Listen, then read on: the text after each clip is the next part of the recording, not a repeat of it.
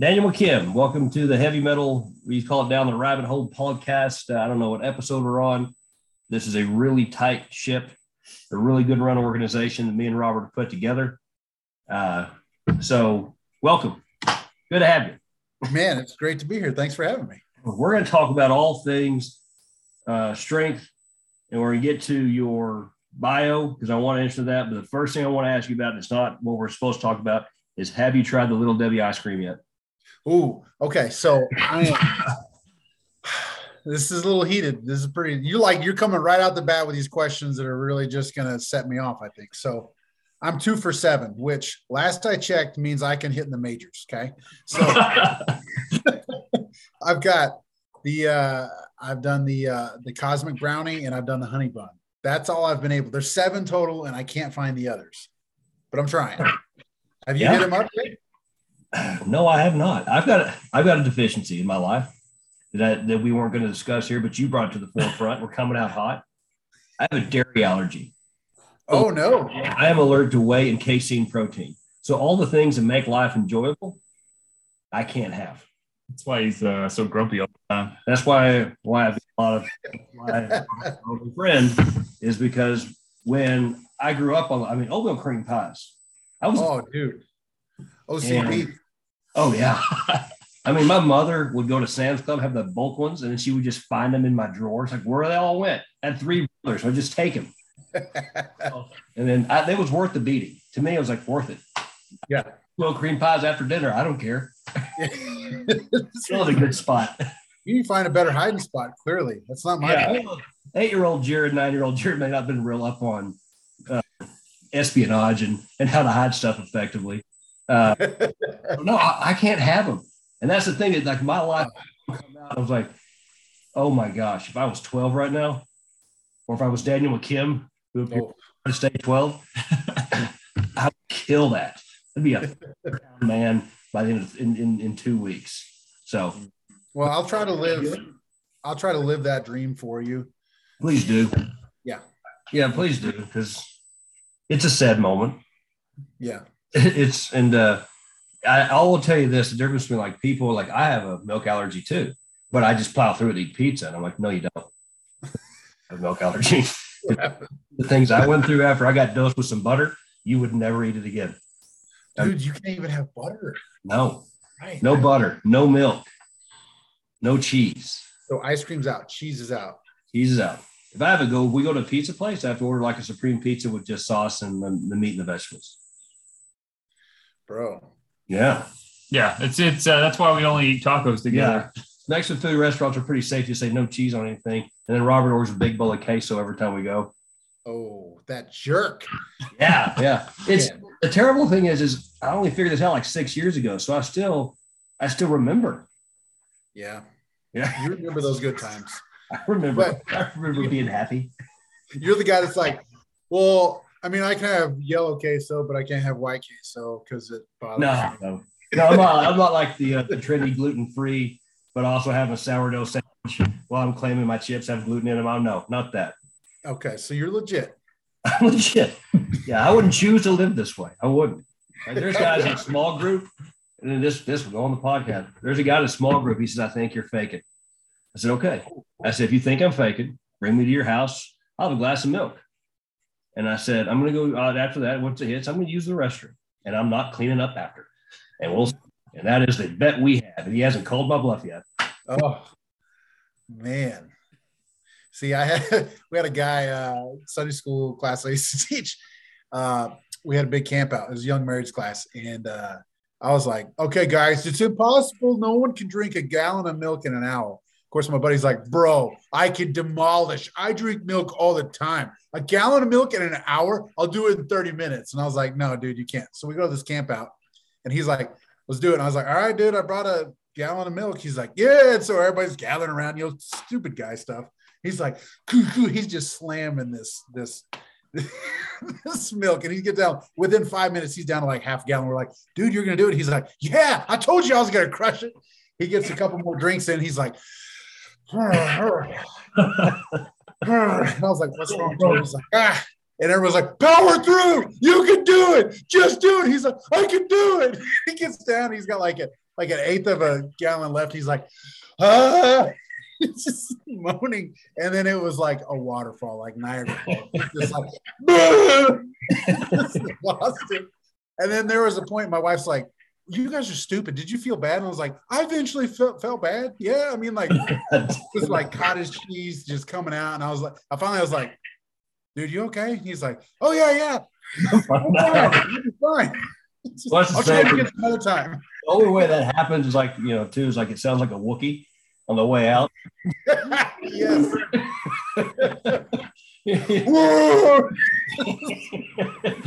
It was so bad. Uh, they were like, dude, what if we tried it with strawberry milk? Yeah. That's the ticket. Yeah. Because it did the same thing with uh, the six crackers in a minute. Oh, I haven't done that. Oh yeah, it doesn't make you sick, but you you know you're like you can't you have to eat six crackers in a minute and you can't take a drink of water. And it's Oh, no way. I had this buddy. He's like, I can do it. And I'm like, what? Makes you think I can do it? He just out of the blue. He's like, I make uh, I create excess saliva. Wait, how do you know? yeah, just compare. You did a test for He's that? like, we're 16 years old. Have you some of you have been studying? You make X. I can do it. And uh, he ended up puking because I, I had water there, right? He gets like five crackers in and everything starts drying out and it's turned to that paste. And he's like, woo, woo. And I'm like, no, that's not the deal. Can't do it.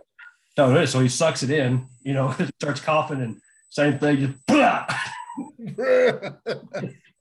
And again, I, I didn't have a wife at the time, but she, you're better than me because she said, Did you feel bad? Not at all. No, because if you're going to bring out the I make excess saliva, you're going to pay the price for uh, back that comment up. I like how that's like a trait. Uh, give me a little known fact about you. Well, I create excess saliva. Something I do. I am a pleasure to kiss. yeah. You're, you're, if you kiss me, you'll never be thirsty again. It's just how, that's how life works. That's awesome.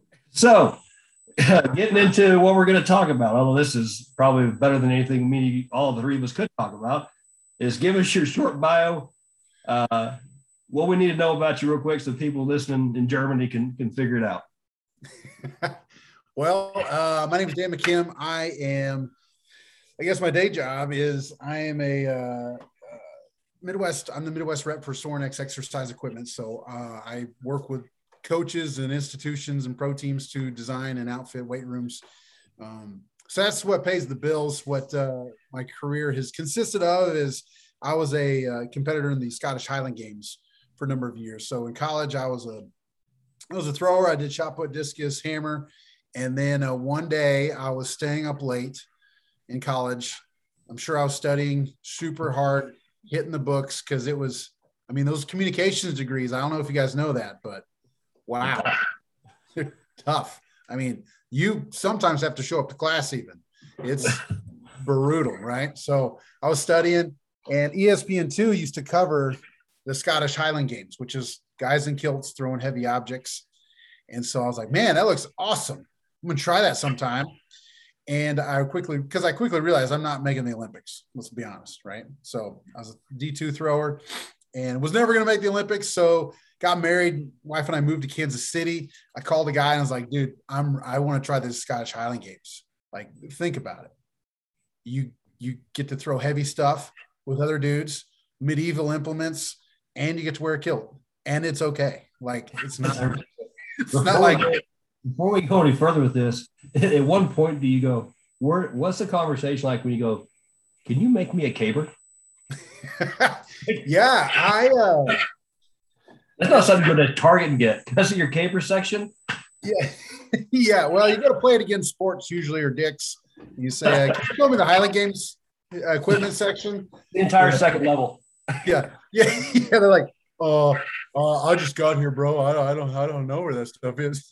so, no, you got to make your own. So that's what, what's the interesting conversation is. Is when I was like, "Okay, I've got on my own implements. You know, the stones and the hammers and the and the weights." It's like I got to get a caber. So I didn't want to like actually make one because that'd be way way make way too much sense. So I was like, hey, I know. So I call up the power company. I'm like, oh, you uh you guys got any like old power poles? Like, uh, sir, I, I, we don't we don't give those away. And I was like, well, that's for a good cause. what do you mean? I'm in the Scottish Highland Games. You probably heard of it. It's pretty big in Europe. Yeah, you were watching the Ocho at 5 a.m. exactly. Like the the what? You know, guys in kilts throwing heavy stuff and like, oh, like uh Made of Honor.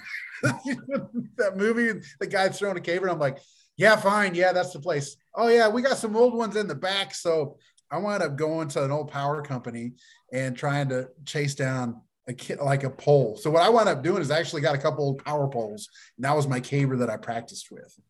So, so if you're not familiar with the caber, it's a long oh, pole. It's, imagine like a lumberjack running through the woods with a with a pole on end, right, or hold balancing the uh, the broomstick. And you got to flip it end over end. So supposedly back in the day, the Scottish guys they would use that to cross rivers, or they would do it to they would throw it up against a castle, you know, and they would scale it up a, up uh, to scale a castle. So it sounds really cool. Now we just throw them in the field.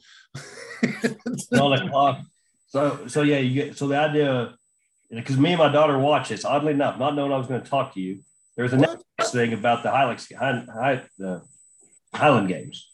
The Netflix. Wait, wait. Have you seen the one I'm in? Not to not to name drop, but you're in a Netflix documentary about the okay, it's not Netflix. It's Amazon. Okay.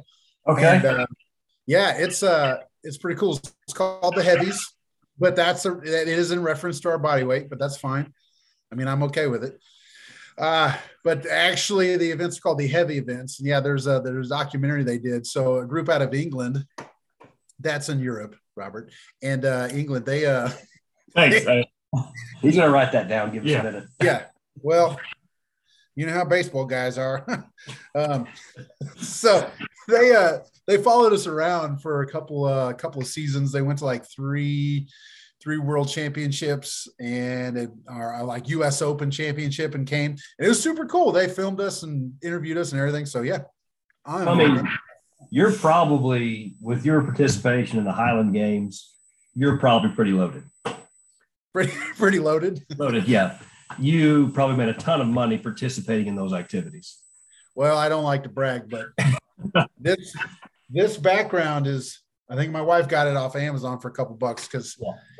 I'm in my basement and it's it's it's not finished, but it man, yeah, it is below ground. it's below ground. no, I wish, man. I that was the thing, you know. I think I think everybody does that when you're an athlete. You think, bro, like people start paying me to do this, I'm gonna make a fortune, right? Yeah. And so my big thing is I got into it for fun. And then I was from 04 to 07, I was an amateur.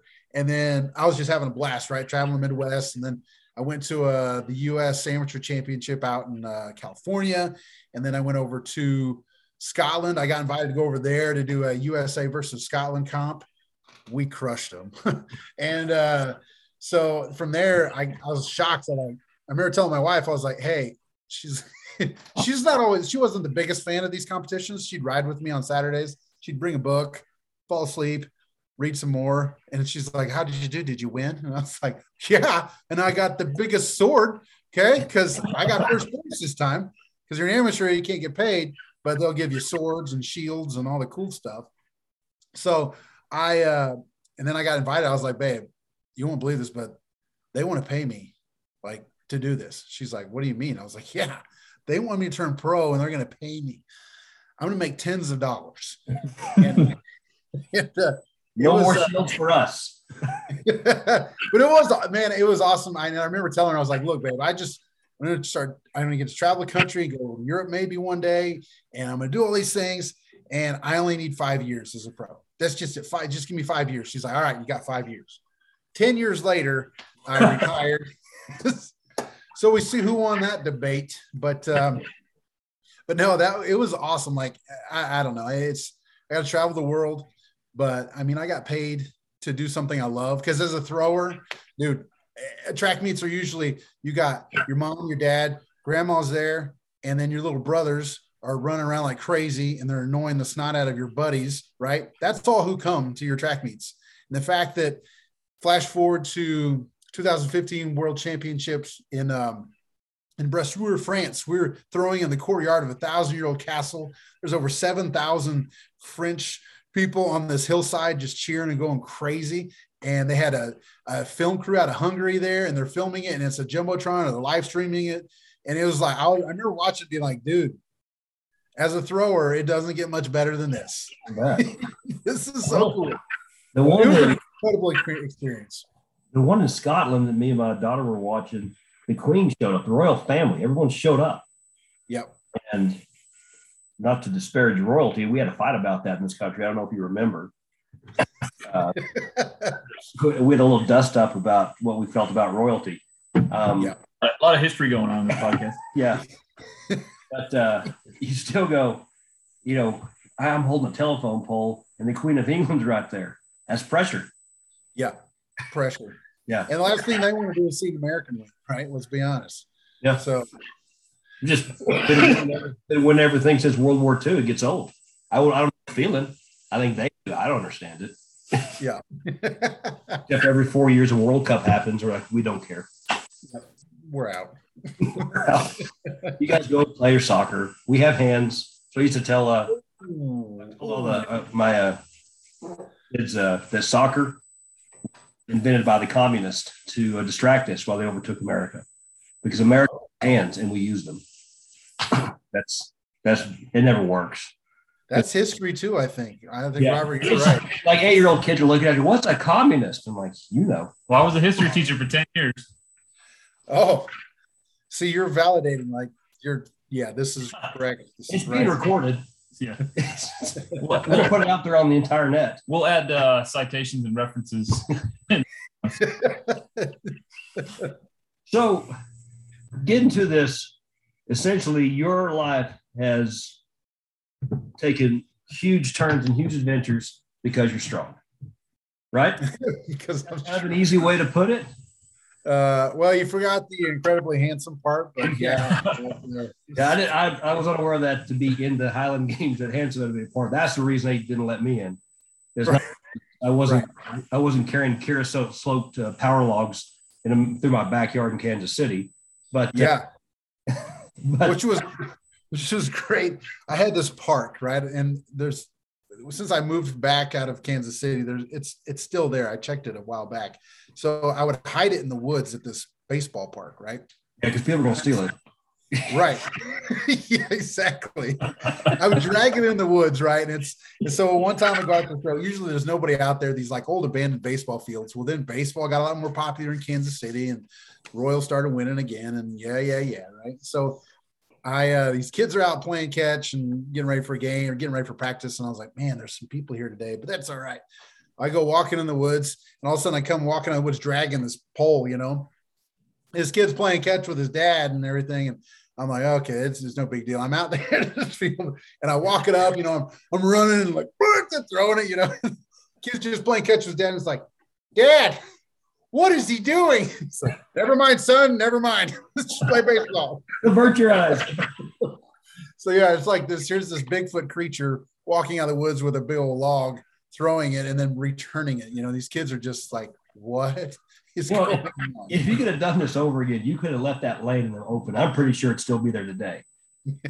yeah. I, I don't think it was like, you know what we need? What do we need? We need an old power pole.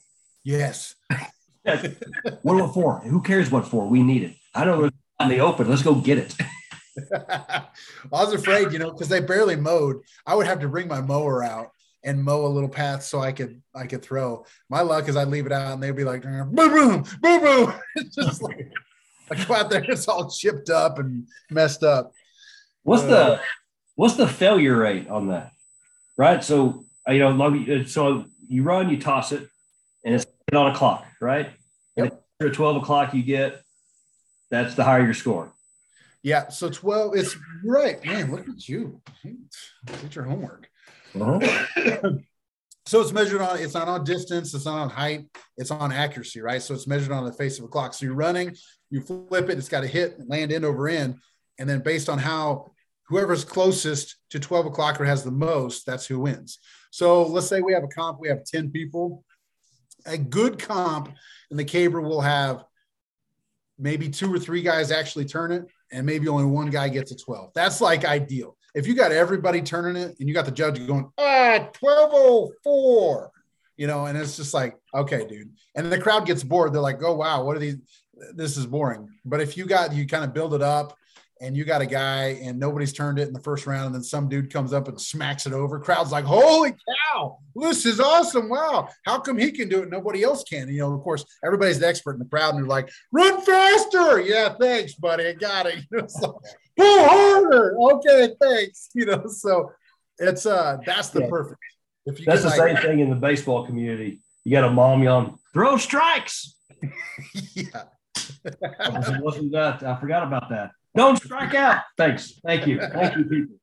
Uh, before, before you laid that wisdom on me, I was actively trying to strike out and walk people.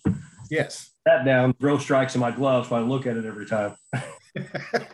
that's right. well, what did you do?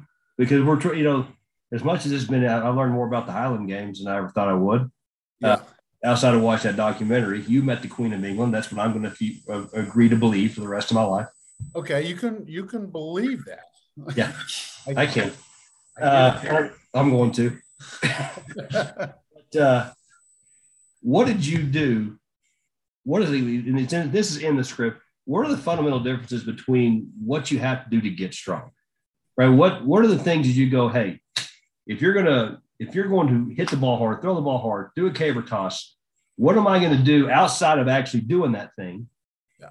Right. Because that's obviously that's the best thing you can do to get better. at Whatever you're doing, just do the thing. yeah. What would your training look like to get ready for that event? Yeah, no, that's a good question. So for me, I mean, the bit, the main movements were always critical for me: bench, squat. Um, I honestly have never been a deadlifter. I when I was throwing, I had too many back problems I had to worry about, so I didn't deadlift. I just I don't feel the risk is worth the reward when it comes to what I would call like rotational athlete, like like a thrower, much like baseball, right? Uh, I'm just not a firm believer in that. So everybody's of like, well, I love deadlifts. I was like, that's fine, you can do it. But just to understand with the, the amount of repetitions you're going to do in your sport and the amount of pressure and stuff you put on your back, I don't feel it's necessarily worth it. So I didn't deadlift when I were whenever I was throwing.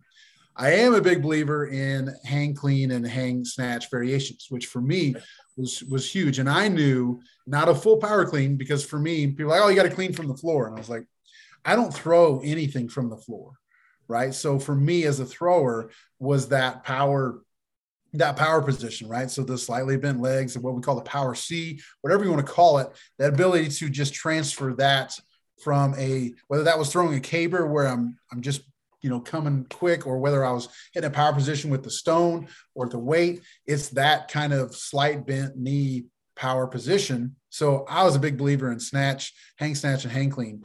And honestly, that's that was like my barometer, like if I was going to throw far. So if I had a days where I'm like, dude, my my snatch, especially, but sometimes when I clean, that transfer of power, if I'm hitting big numbers or I'm hitting good speeds, whatever I'm doing, if I feel strong there, I found like, man, I'm throwing far. And so all the other stuff was great. But for me, it was that Olympic lifting variation, the cleans and the snatch, that really relayed to me that, wow, I'm ready to throw far. Ah, that, you blew my mind. I'm a huge deadlift guy, but I thought uh, mainly because, but everything else. The only reason I've ever thought about deadlifts is most of our athletes don't know how to interact with the ground.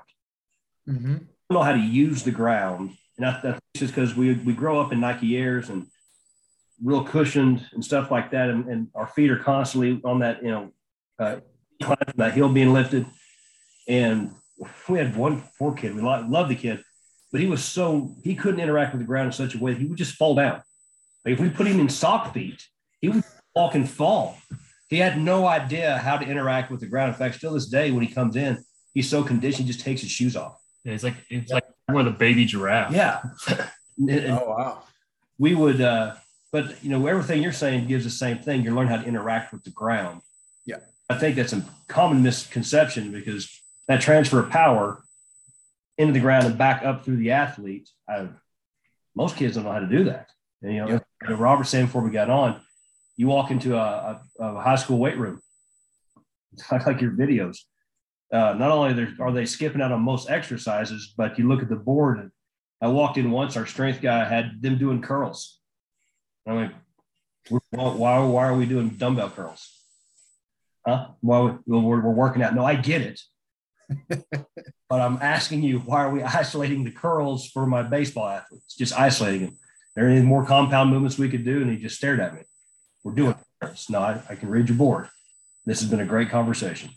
so, kind of or, organizing a uh, uh, a high school weight room or something like, or a workout program for throwers. I think now thinking about it, there's far more transfer here to what you were doing and what baseball players are doing, right? Even in stone throws and stuff like that. Uh, help us out, help our listeners out, help any high school coach out maybe lift, listening. What would you say? Listen, here are the things we got to do to learn how to be explosive, right? Yeah. At the moment, that is what needs to happen. All good athletes are explosive athletes, and yeah we have to train that. So I'm I'm Jared Fuller. I'm high school coach, and I've got an hour uh, with 20 athletes coming in. What are we going to do? Sure, sure. I think you make. I mean, you make a great point with transfer of power. Right in any sport is critical for me as a rotational, largely rotational athlete, and uh, transition of power transferring that power was critical. So for me, if I've got an hour, I am twice a week. I'm hitting, you know, once a week I'm hitting hang clean variation, and the other week, uh, the other day of the week I'm hitting the some kind of hang snatch variation. I'm hitting a compound movement of that sort, and you don't have to catch everything. I think that's what some people don't realize is they think if I do cleans, I have to do it from the floor. I have to do it uh, a full catch where I'm landing on my butt practically, and I'm standing up out of the hole. To, to me, I don't feel that that really transfers to sport as well as perhaps a hang clean variations. I pull it off the rack, bend forward, bang, I pull, I catch it. Now you don't always have to catch it, right? I got jacked up wrists from I don't know how many thousands of throws and 25 years of throwing I've done, right? Especially I got a jacked up right wrist. And so I used straps for my cleans and snatch. Oh no, right? Horrible, horrible. Can't believe you use straps. But guess what? if your athlete cannot wrap properly rack the weight, is it better that they use straps than like, well, we just won't do it because you can't properly rack it without straps? And it's like, no. And the goal here is not for me to get my grip strength strong. It is to transfer that power, like you're saying. So, and so that's for one. And for two, we have to understand we don't always have to catch it. I threw with a lot of guys that were Olympic trials throwers. They were way more athletic surprise yeah. But no way more athletic than me who are these golden gods? Yeah. Way more athletic than me and had far better track careers than i ever did and they would never catch anything. So they would do high pulls. And so one of the things i think we have to realize is they would just drop it just pull. Pull and catch you know pull but you don't have to oh, like they wouldn't so one, one, thing, one thing i always think of is uh whether that was wrist problems or shoulder problems, whatever it is, if something is stopping you and catching hurts or you can't catch it, that's okay. A lot of people even believe catching is not even the most important thing, which I would I would concur. The pull is. So what I would do when I would go through phases, I would program high pulls. Like on my rack, I have the four-sided hole design. It's Sorinex uh, one quarter PVC pipe fits perfectly in that hole. So what happens is when we're doing and we're programming high pulls, whether that's a snatch or clean. We use clean. Like, all right, everybody, grab the cleans. We're going to do high pulls to your your chest. And so, what do we do? People pull up to the chest. No, they pull the chest down. You know, they're pulling, they're pulling the chest down. So, giving them a target. And so, what I would do is I'd put that pipe in there right at my my chest level, right at my armpit level, because that's where I want to pull. And it forced me to pull into that that post into that pipe so if we're programming some kind of clean or snatch variation, understand we don't always have to catch it. You, I don't think you need to do it from the floor. You don't always have to do it from the floor, but but there's ways that you can set targets, whether that's a pipe or maybe it's inside the rack and there's a there's a band across there. There's that like that. I knew without even looking, I was hitting that pipe. It was forcing me to pull through it. So if it's me and I'm programming for high school, and you want to progress it to, do high pulls. Is there, a, is there a high injury rate? Because I, I, I remember uh, about five six years ago there was this big movement in baseball to move away from cleans and jerks because a, a, lot of guys were having wrist and like ucl injuries. And so like w- with some of the organizations i've been with i've never seen a guy do a power clean or anything like that in inside of a weight room. Yeah yeah and that's and also the correlation to a lot of times overhead baseball guys won't do step overhead right? Based on some of your shoulder stuff. And so honestly i think that's why like a high pull would be a good application is because you're not getting that you're not catching it right? You're not getting that elbow and your the wrist and the forearm. You're getting to where you're pulling and it's just you're keeping wrists down you're keeping your hands down you're still but you're just pulling it. So that transfer you still get that explosion you get that read of, of hitting something and pulling high but you don't get the impact of like you said the wrist onto yeah. the hand no, I, I, like that. That's a good idea. Like, yeah, you're still getting the benefit, but you're mitigating the possibility of injury. Yep. Well, see, that's always what's kept me from doing Olympic lifts. I'm actually there's a USA certified coach here. My daughter goes to see him, and I'm actually going to start working with him. Is from the outside looking in, it looks very complicated. Yeah. You know what I'm saying? And that's I think that scared just scared me. Uh, you know, uh, I, you know, as a guy who liked to lift and pick up and move heavy things because why not? Right. I, I, again, I'm not, I'm not, I'm not a great athlete. And I know, again, you looking at me, I know that's going to probably have you fall out of your chair because you can just tell I just, just chiseled. You're like, whoa, is that, why is that piece of granite talking to me? But, uh, the, the thing that I could always do is, you know, I could lift heavy. That's how I could fuel my competitive fire, right? Yeah. Because 400 pounds off the ground, 405, there's always another plate to add on. And it's just a personal battle from within. So I've stayed away from it. What are what are tips and tricks that we can, the guys like me or high school coaches who don't understand the Olympic movements, that we can kind of walk, stair step into that stuff where we don't hurt kids. Right. Yeah. And that's, that's the thing, right? Especially if you're a high school coach, you only have a certain amount of time do I want to spend a large part of my time teaching them the inner workings of a clean or a snatch? Absolutely 100% no. I don't have the time. I want kids to get strong. And that's why, like, if you ever look through my training videos through the years, they're ugly cleans, they're ugly snatch because I don't care. I am not competing in in the Olympics. I'm not competing in Olympic lifting. I'm competing in throwing, and I'm competing in something that has a high high power outage needed and so that's why my cleans are not, I don't think they need to be perfect. And that's why I think with high schooler, especially, or for a beginner, those high pulls are huge. You know what? Just just take the bar, take the PVC pipe. You're going to pull it up as fast as you can. Bang. Try to hit your chin with it. You're just bang. You're going to pull it up as high as fast as you can, as hard as you can. And that's how we can progress as they get used to that. And you want to catch it, great. But for me, it's just the fact of it is simple for people to understand. Give me a violent movement where you pull it hard and fast up to your chin. Just do that. And so that's a that's a big thing. I think that we can just we can all use, especially for all beginners. And help me out with this because this is something that's confused me. Every time I walk into a high school weight room or see high school boys working out, they're in love with the front squat. Everybody in love with the front squat. What am I missing? Yeah. Yeah. I mean, because look at guys like their quads are huge. You're like, what are you doing? But you know, six sets of 25 front squat. Front squat. Yeah, but why? Why? why is that? Is that is the transfer that much? I mean, is the guy who did throwing stuff. Were you big on front squats? Oh man, it's like you've watched me train morph over the years when you're asking these questions. So, I uh, was a big. I actually don't live in Amarillo, Texas. I'm your neighbor, and you just surprise. Big. I, I knew it. There you are. You guys are right there. uh, man, honestly, I was a big front squat only guy for a long time, and I was, and then I, honestly, I, I, I, I corrected my ways.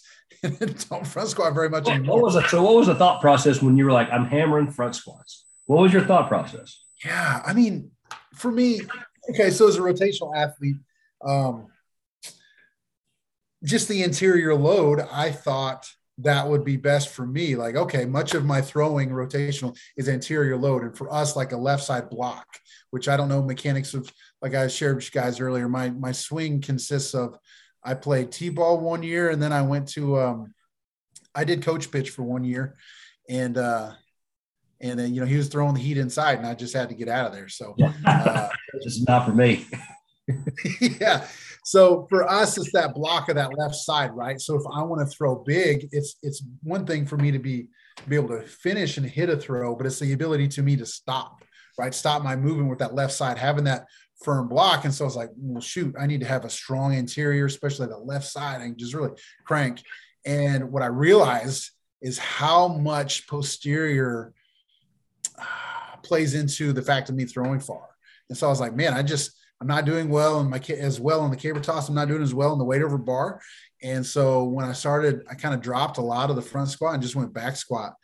Honestly, that's when I started throwing my best.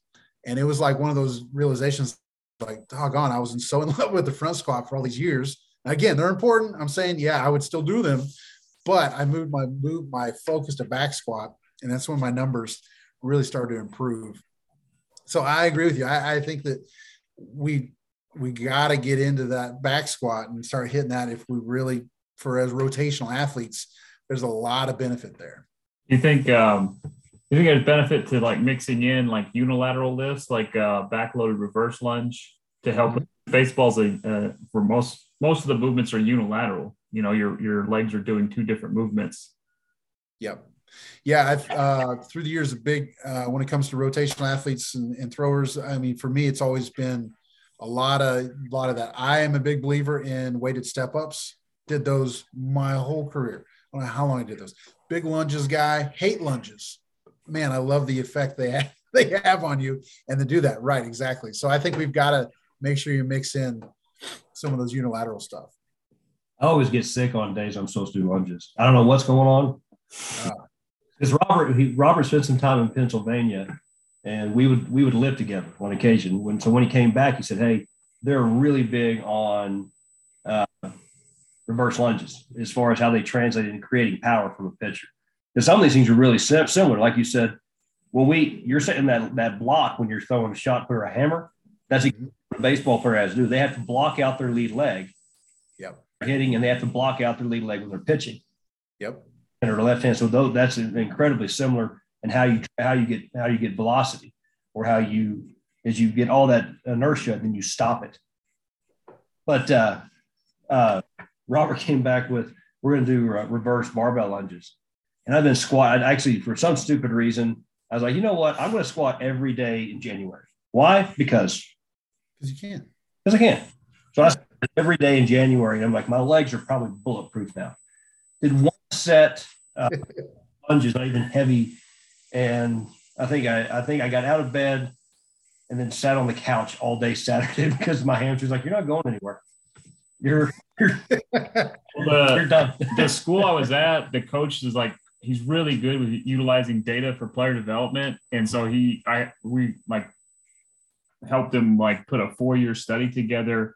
And he found that the lifts that had the highest correlation to arm speed and bat speed was deadlift and backloaded reverse lunges. Nice. So that's why their like main focus of their their program was were those two lifts was deadlift and backload reverse lunges. And I mean, some of those dudes are backload reverse lunging like 350 yeah. pounds. Like yeah, yeah, a buck 80. Yeah, some of those kids are just massive human beings moving large amounts of weights and hitting the ball farther than I can drive on vacation. that's and that's the thing is sometimes the hardest stuff is it's stuff that's best for us you know and that's and that's well, like you said with the the ability to block and stop that left side i was was it 2014 so i was i i made that movement like you said from the front squat to a back squat and i'd really it's like that balance right and so i'd kind of let my anterior side be deficient so i went to a i was for work i was traveling and went to a coach and and we're just making a sales visit and uh, the coach was like hey we just got some force plates in you want to jump on i'd love to test you I'm like, yeah. Like, what do I got to do? Like, well, you got to do a vert. And I'm like, ah, oh, man, okay. So ran through the test, hooked me up to this stuff, right? And so kind of find out, pulls up the report and like, wow, you're really deficient in your anterior anterior. You're like overcompensating, you're overpowering and overcompensating with a posterior than your anterior. I'm like, what? Whatever. Like, no way. I used to push a bunch. Now I don't munch anymore. And uh, we were talking about, okay, well, and we started breaking it down. Okay, lifting, you're not seeing that this is applicable, but let's look at your throwing. And so looked at my throwing and realized, well, yeah, that anterior is that block side of the ability to stop it, right? And I was like, well, yeah, I've been blowing out on my finish and I'm not getting a good block. I wonder what that is. So I I rearranged my programming, right? So I did. I spent like I would do a posterior day and I would do an anterior day, and I just really loaded up. And just a lot of the simple stuff that we forget, like backward sled drags, are brutal. Oh yeah, man, it lights you up. Uh, this backward stair climbs so I'm at a, I was at a Globo gym at that point in my career. And so like people are going up to the cardio deck and there's me like carrying these dumbbells up and they're like, well, are you okay? And I'm like, yeah, fine. And they're like, excuse me, I'm trying to get the elliptical. I'm like, I'm trying to work my anterior, anterior load and throw further. But you go ahead and get on the step climber, okay? And so I uh I yell over and over again. I'm a professional athlete. Just yeah, exactly. You probably heard of me. Well, you haven't. Okay. nice to meet you. I'm Daniel. Now you've heard of me. you heard of me. That's right. Uh, so I did that, and then sure enough, like that was I hit that late in my off or mid in the off season. By the time I hit my second games, like I was was throwing really really well. I I'd set uh, I'd set a North American record in the lightweight for distance, and I broke the world record in both hammers. And I was like, again, those things that we realized we wish we would have known, right? I'm like, doggone, what if I'd done better about this balance? I went from being super focused on anterior, ditching that, going to posterior, and like, man, where's this balance at? But I found I started watching videos of practice. I'm like, dude, I am blocking so much better. I'm hitting that so much better just because I was focusing focusing on that anterior and creating more work for that. So it's interesting you brought that up because that was a huge point and a turning point in my career because 14, 15, 16 were some of like when I kind of turned and was really hitting some big numbers. Well, you you've mentioned you know, so the, the injury rate for everybody that involves in athletics is, is going to happen. If you pursue anything athletic long enough, you're going to get hurt. Yeah. The the the the I tell kids the safest pitch count is zero. If you never want to have any ability to blow your arm up, never throw a ball, right? That, that's the safest pitch count. Once we go down this road, there's going to be a point where you'll find yourself injured. Human body breaks down. But I have you mentioned that you have any shoulder issues. You've mentioned wrist, elbow, um, stuff like that. Should uh, should baseball athletes for shoulder girdle health be training overhead? Should Ooh. Ooh. Really it's okay. It's okay to be controversial. Like uh, we, most of everything we say or put out on social media yeah, gets blown yeah, up. So yeah. we're used to it. Yeah. This is okay. So yeah, you just throw me out there. What is that thrower? No, you don't play baseball. Oh, that you're going to get that for sure. You're going to get this track guy. He doesn't know anything. Daniel, Mc, Daniel McKim wears blue jeans when he plays softball. Only when I pitched. I think that was the thing. If you're going to wear jeans in softball church league, you have to be the pitcher. So, so just jump on in. You're getting, you know, once Robert posts this, there's going to be a bunch of guys in, in that are uh, daddy ball and high school coaches are going to come, yeah, and it's going to be okay. You'll be all right. They're going to hate me. It's okay, uh, as long as it's okay.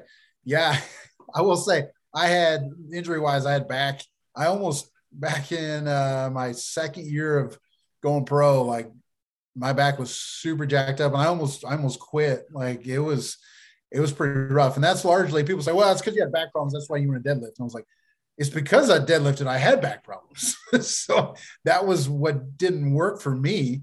And I was just as I'm sitting there in pain trying to figure this out, like, what am I doing? Like, well, well, why am I doing things from the floor when I never throw from the floor? When I am throwing from that power position, let's let's train that. But anyways, I had that. I've had wrist issues. That's from throwing, man, different types of stones for all those years. Elbows have been good. Shoulders have been crazy healthy. And so, yes, unpopular opinion. I feel rotational athletes, throwers of some sort. I honestly think you need to do overhead work. Um, I, am a big believer in a standing overhead press. I'm not a big push press guy. I'll do a strict overhead press. I love those, especially uh, it seems to. I knew that when my overhead press was high. Uh, one of the events we do is a standing Braemar throw, which is like a 22 to 24 pound stone that you throw, but you can't have a uh, an approach. It's just a standing power throw. When I was when I was that's just the most testosterone driven thing I've ever heard in my life. Like, what are we going to do next? Pick that stone up and throw it. How? You just stand there and throw it. throw it. The best no, girls run. Girls run when they throw the stone. Men stand. Men stand. Portland Highland Games has a 96 pound stone that you throw. So that was like everyone's worst. It's like, oh man. And of course, you know, the volunteers are like, well, I'll go help out in the Highland Games. Like, all right, cool. You're going to go out to the heavy events. You're going to help retrieve the implements. Okay. And the guy shows up and like, uh, yeah, hey, buddy, you're going to go help with the 96 pound stone. After they throw it, you got to bring it back. this, so this poor guy's like doing shoulder loads for like two hours carrying the 96 pound stone back to people. And it was like, that poor guy, he just got roped into this. You didn't think they'd be uh, give the poor guy a wheelbarrow or something? Yeah, right. Uh, but no, unpopular opinion. Yes, I believe you should do overhead stuff because um, it just, it just to me, it just it makes sense. And again, not going to be a popular opinion because I know that's a that's a touchy subject. But for me, was overhead snatch was a huge part of my career. Overhead press, like I said, was a big part of my career as well. Yeah, you may get roasted on that. And I, and, and at one point in time, uh, I, I, I was anti overhead stuff for my athletes. So I would say, I would say, you know, really, we never, you know, we never really function over here, right? We're trying not to function this up here. Yeah. Um, the older I got, the more BP I threw, the more everything started wearing out, right? I, I tell people when I started coaching, I would throw BP from 60 feet, and now that's progressed to like 19 feet. And I still can't pull guys up anymore. but I can be like, I can be like, yeah, I'm about to drop a big curveball on you and then trash talk a 16 year old to feel, you know, feel better about myself. Pat's curve, you'll never touch that, Junior. baseball 22 miles an hour. I uh the more I coached, the more my shoulders bothered me. And even to the point that sometimes like if we had a real intense day where I was throwing BP, I couldn't sleep. Uh, my shoulder hurt that much. Man. Causation, not always even correlation. Uh, I got into powerlifting. So I got into powerlifting mainly because you, you'll like my story here. I always would go to baseball practice, and I was a terrible kid, especially a terrible teenager, because I asked way too many questions. And coaches hate when teenage boys ask them questions. Figure that out a lot. But the uh, the coach would be standing there, 70 pounds overweight, going, gentlemen, it's very important that you are physically fit. In my head, I'm like, it must not be that important. you know, uh, you need to bench press. I don't know if you can bench press. I mean, if it's all important, and you should, you know, be doing it. So I kind of made a, I got into coaching. I got in charge, put in charge of taking care of our conditioning. It's like, well, I at least want that kid to look at me and go, well, maybe he ran today. Maybe he did sprints today. Yeah. So doing it, and it was all it was all trial and error. Didn't know anything, right? You you start looking at the West Side Barbell guys, or you go to bodybuilding.com and you go to the Arnold program. You realize I don't want to do 200 Arnold presses today. Yeah, I'm not Arnold Schwarzenegger. Um, you know, but uh, me just rambling on right now. But that being said, I noticed a, a, direct cause of my shoulders got better when I went to strict overhead press. Uh, and those then I don't have shoulder issues now. And even as even as you progress heavier, uh, I can go still throw I can throw BP without warming up and not have that that pain. And yeah. that changed. It's, it flipped for me significantly. That yeah, we're going overhead. We're yeah. we're stuff overhead, and uh, it's I don't know if it's in if you saw guys working overhead in spring training. Um, can't I can't really talk about that. Okay. what are the proprietary information? As a base as baseball guys, what are the reservations to having? Are there studies? Is there things shown why overhead supposedly so bad for baseball? What is what it, It's not. Yeah, it's it's like this. So I remember when I was in high school I was in high school when it switched from baseball players shouldn't lift because it makes you inflexible to you should lift because it'll help you throw and hit harder. And like even today, like we still talk with some that they they're worried that training overhead will like injure your shoulder. And there's like this kind of old school camp that thinks that you shouldn't train overhead. And then there's a lot of um, newer camps out there. Like there's a facility uh, in the Northeast called um, APT, um, Athletic Performance Therapies, uh, that they're real big on training overhead and doing the unilateral lifts and like having a formula of like these are the types of things that baseball players are going to be required to do. So these are yeah. the lifts that they should be doing. But I mean, it, for, for us, it's usually that we've seen, it's usually like more kind of the old school camp of like they, they think lifting is what the football team does. And during the season, they don't want their guys lifting a whole lot. And because they think it'll hurt their shoulders or they don't understand, you know, even, even these division one programs are still doing like 90% max effort reps on game days, but they're doing like three sets of three just to remain explosive. You know, like a couple years ago in the College World Series, they were showing, I think it was like South Carolina, you know, they played at seven, but they lifted at 10 that morning. Yeah.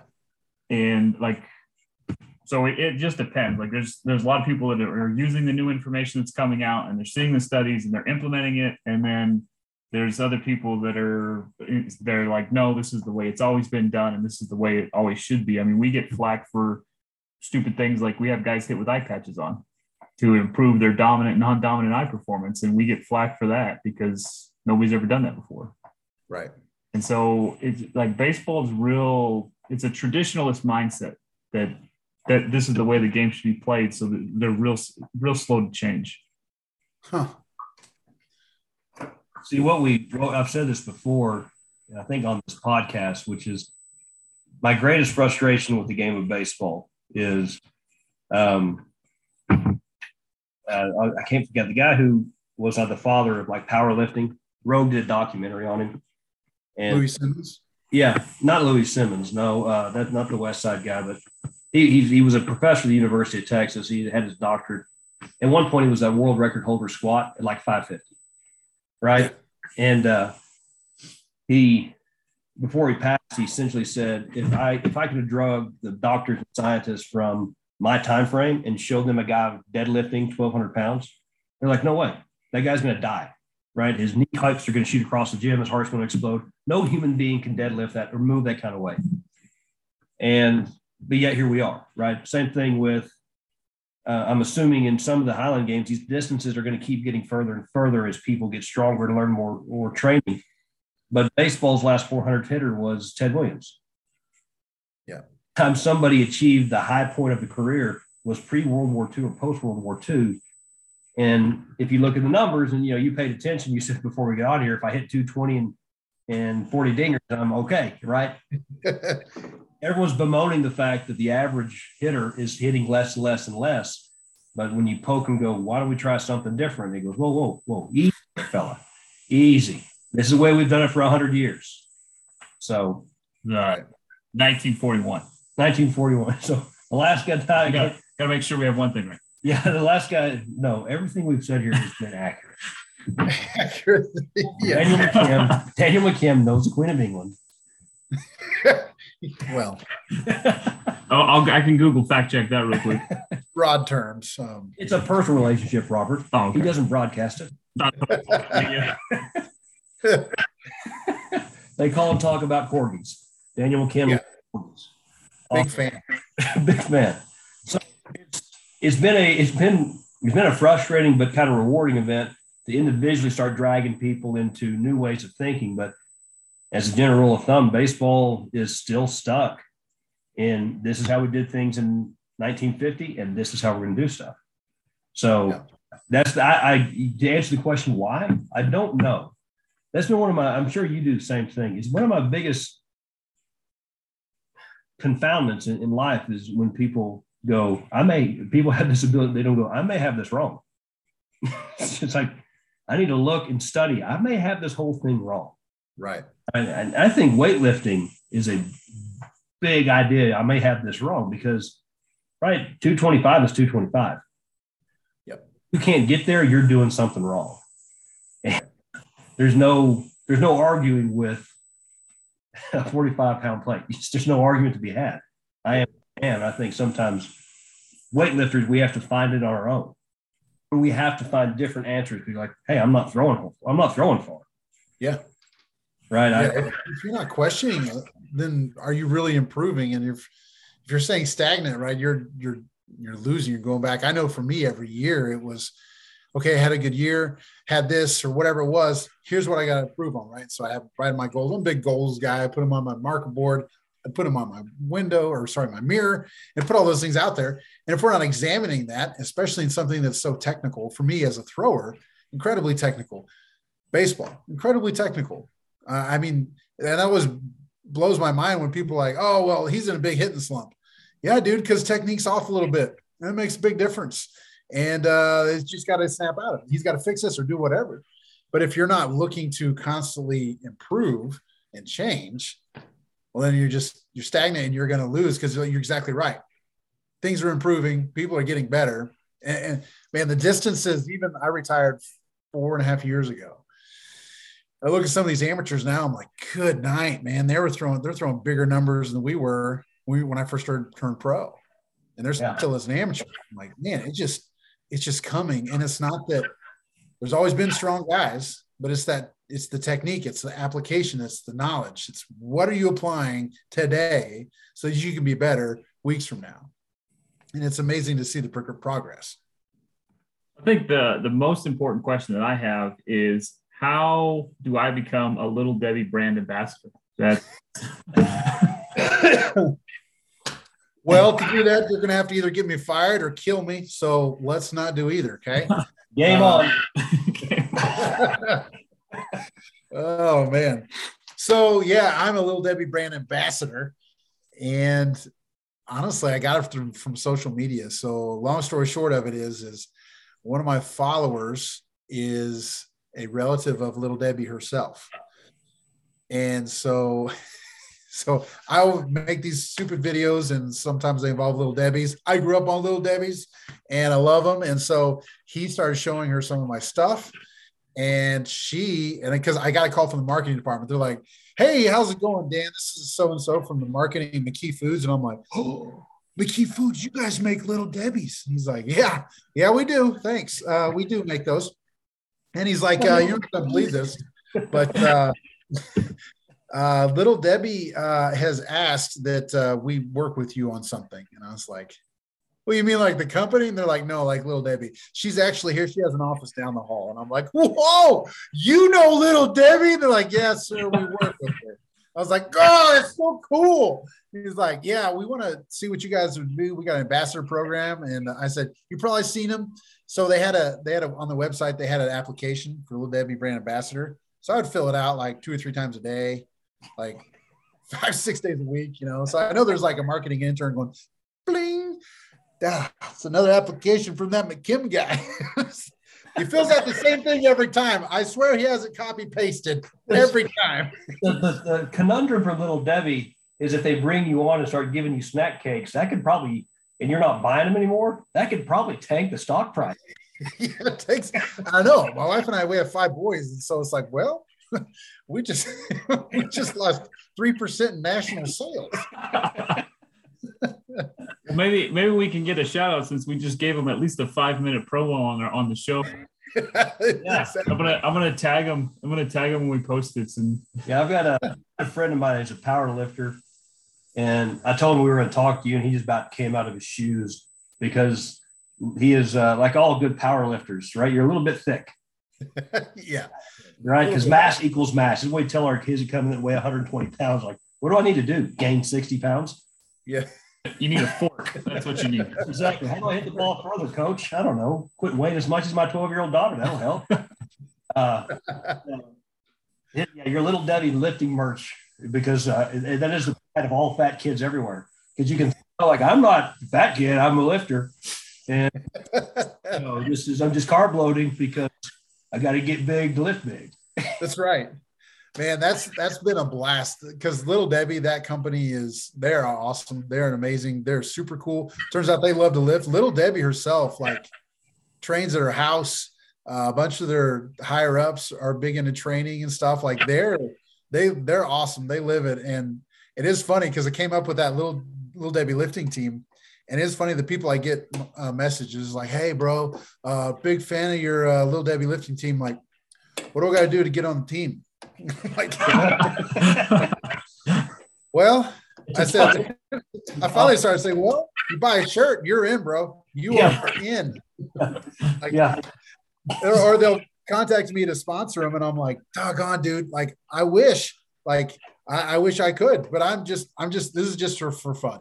So this is just a fun thing. So I wish What's, there was uh, a legit team that we could create that like competed against other people. I guess like against other brands or something. What's your what's the go to little Debbie snack for you? Oh, bro, that's uh my Mount Rushmore is uh oatmeal cream pie, uh, big uh fudge rounds guy, the Nutty Buddy, and then honestly, unpopular opinion, but chocolate cupcake, the Little Debbie chocolate cupcake with the little squirrely uh, Yeah. white icing on top, dude. No, way, no, there's no way that tops like Christmas trees or zebra cakes or Swiss. Okay, okay. I think most most most underrated one for me, Star Crunch. yes, thank you. That's an, I actually the box right there. Uh, But I will Yeah. say, Christmas tree cake, yes, is amazing, but it loses points because it's seasonal. I can't put something in my Mount Rushmore if I can only get it two months out of the year. That's, So that's a valid point. So you won't eat a McRib on principle? I actually don't like the McRib You don't like the McRib? or the Shamrock Shake. Yeah, I said it.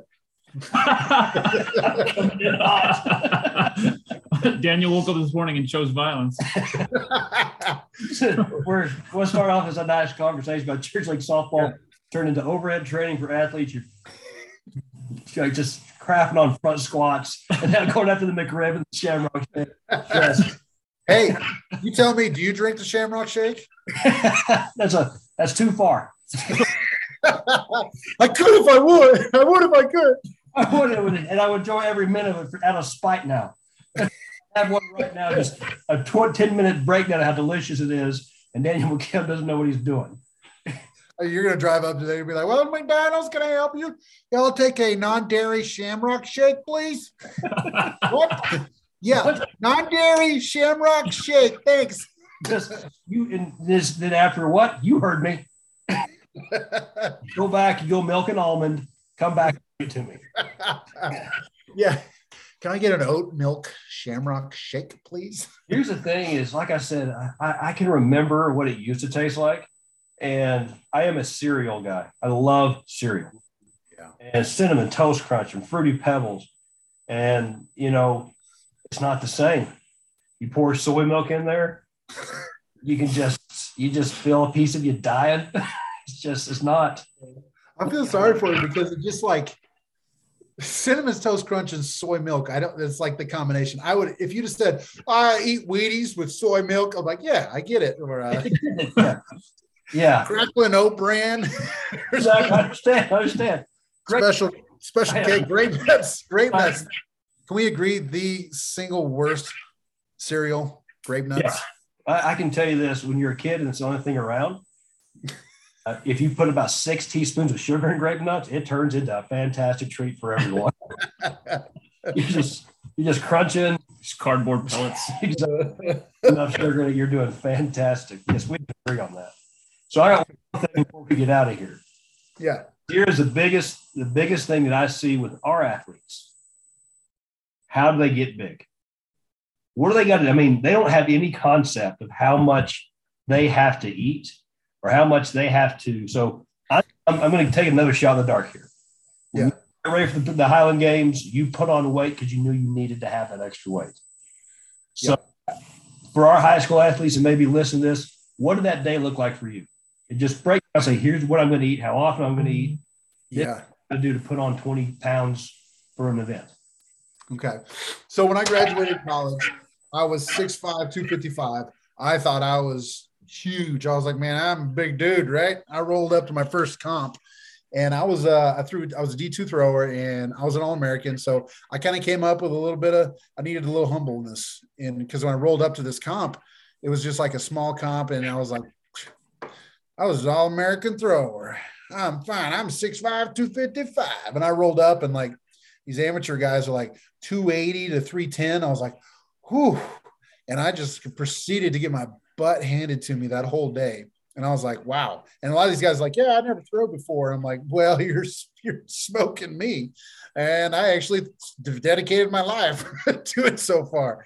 And so I learned real quick. I was like, man, if I want to be any good at this, I got to put on some pounds.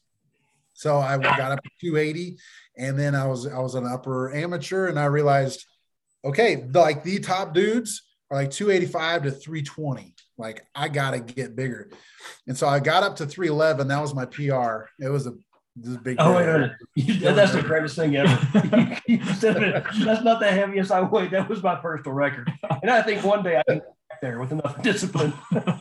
Dude, it was great because I was working a I was working a desk job at the time, and uh, they had a a health day. Had health days when they were giving us they were doing tests and stuff on us, and I was like, oh yeah, I'll go to the, the health day. And I remember walking in, and I was like, got on the scale, and I'm like, yes, three eleven. and they're looking at me like, yeah, so that's pretty heavy, isn't it? I'm like, yeah, that's a PR. I hope you know that. oh, that's great. Write that down. Put it on the board. I, go home and my wife, I was like, yeah. She's like, how's work? I was like, oh, it's good, good day, you know, all that. And she was like, hey, by the way, what what do you weigh right now? And I was like, I don't need that kind of aggression. Okay. So I remember telling her, I was like, my first response was, well, what's it matter to you? She's like, I'm just asking. I was like, well, you never asked before. Like, why, how dare you ask me how much I weigh? Like, she's like, I just need to know. And I was like, why? Why? Because it's a new, it's a PR. And she's, she's like, I could tell because you're snoring like a bear. She goes, Are you over 300 right now? I was like, How does she know? I was like, She's not an athlete. She doesn't know any of this. And I was like, Yes, it is. It's 311. And I'm happy about it. She's like, Well, you're snoring like a bear. And anytime you're over 300 pounds, I can't sleep in the same room as I was like, Nah. so I hit that 311. But, anyways, ridiculous story beyond. Uh, it was it was one of those things where I had to eat because I was stuck at that 275, 280. I was like, man, I got to go to 300. It's going to help me throw so much further. I'm throwing heavy implements. I'm throwing 160 pound caber. I'm throwing 56 pound weights with one arm. I'm like, this is, it's throwing me around. So it was that six to seven meals a day.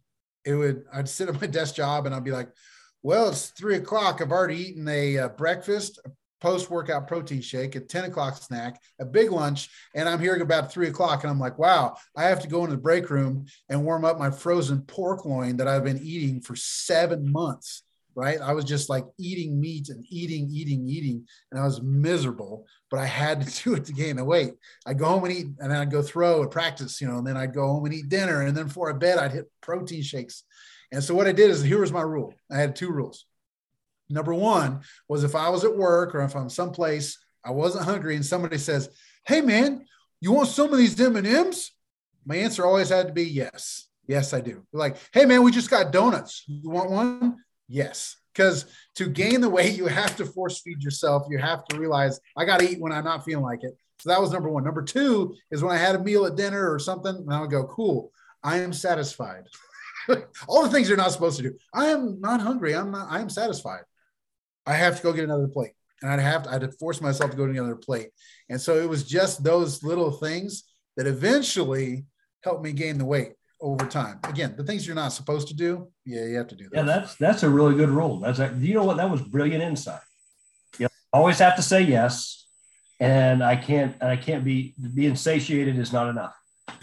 yeah, so pretty much gluttony. It's great. Uh, exactly just dip the toe in one of the seven deadly sins and see what happens.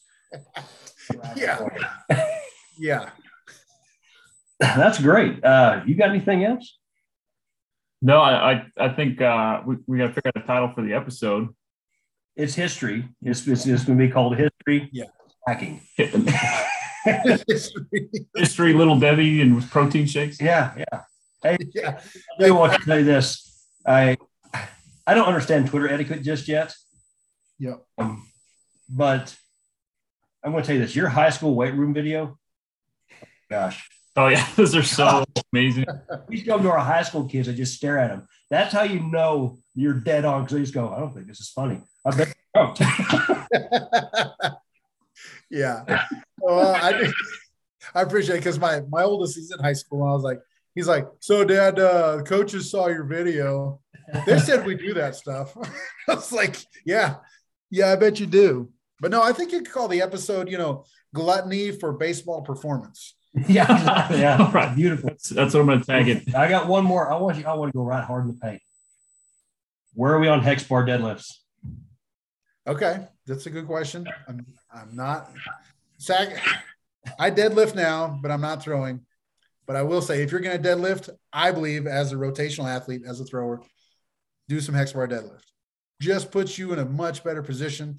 I feel uh, to avoid injury. So I am fine, and I support hex hex bar deadlifts if you got to do them. My head, my the old man in me, right? Because I've still got an old man that sits on his lawn and yells at the kids. Right? It's like you're not ever going to bloody your shins that way, and that's how you know if you're lifting right. You're bleeding all over the place. It just you know, like these these kids figured out how not to you know to smar their their flesh from here to time. That makes me mad. yeah, exactly.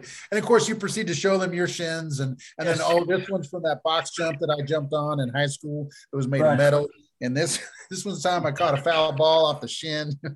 Exactly. How dare you take precautions to not be I am at the tender age of 40? Ah, it's bothersome to me. That's right. Well, you're you're entitled to it. Yeah, thank you. I appreciate that. Daniel, it's not every day we get to meet a friend of royalty uh, and have a conversation. So thank you so much. Uh, Gluttony and what we give, give us the title again so Robert can write it down. I I think it was uh, gluttony for baseball performance. Something. Yep. Yeah, there we go. That'll work. Daniel, thank Gluttony you. and slapping dingers. I like that better.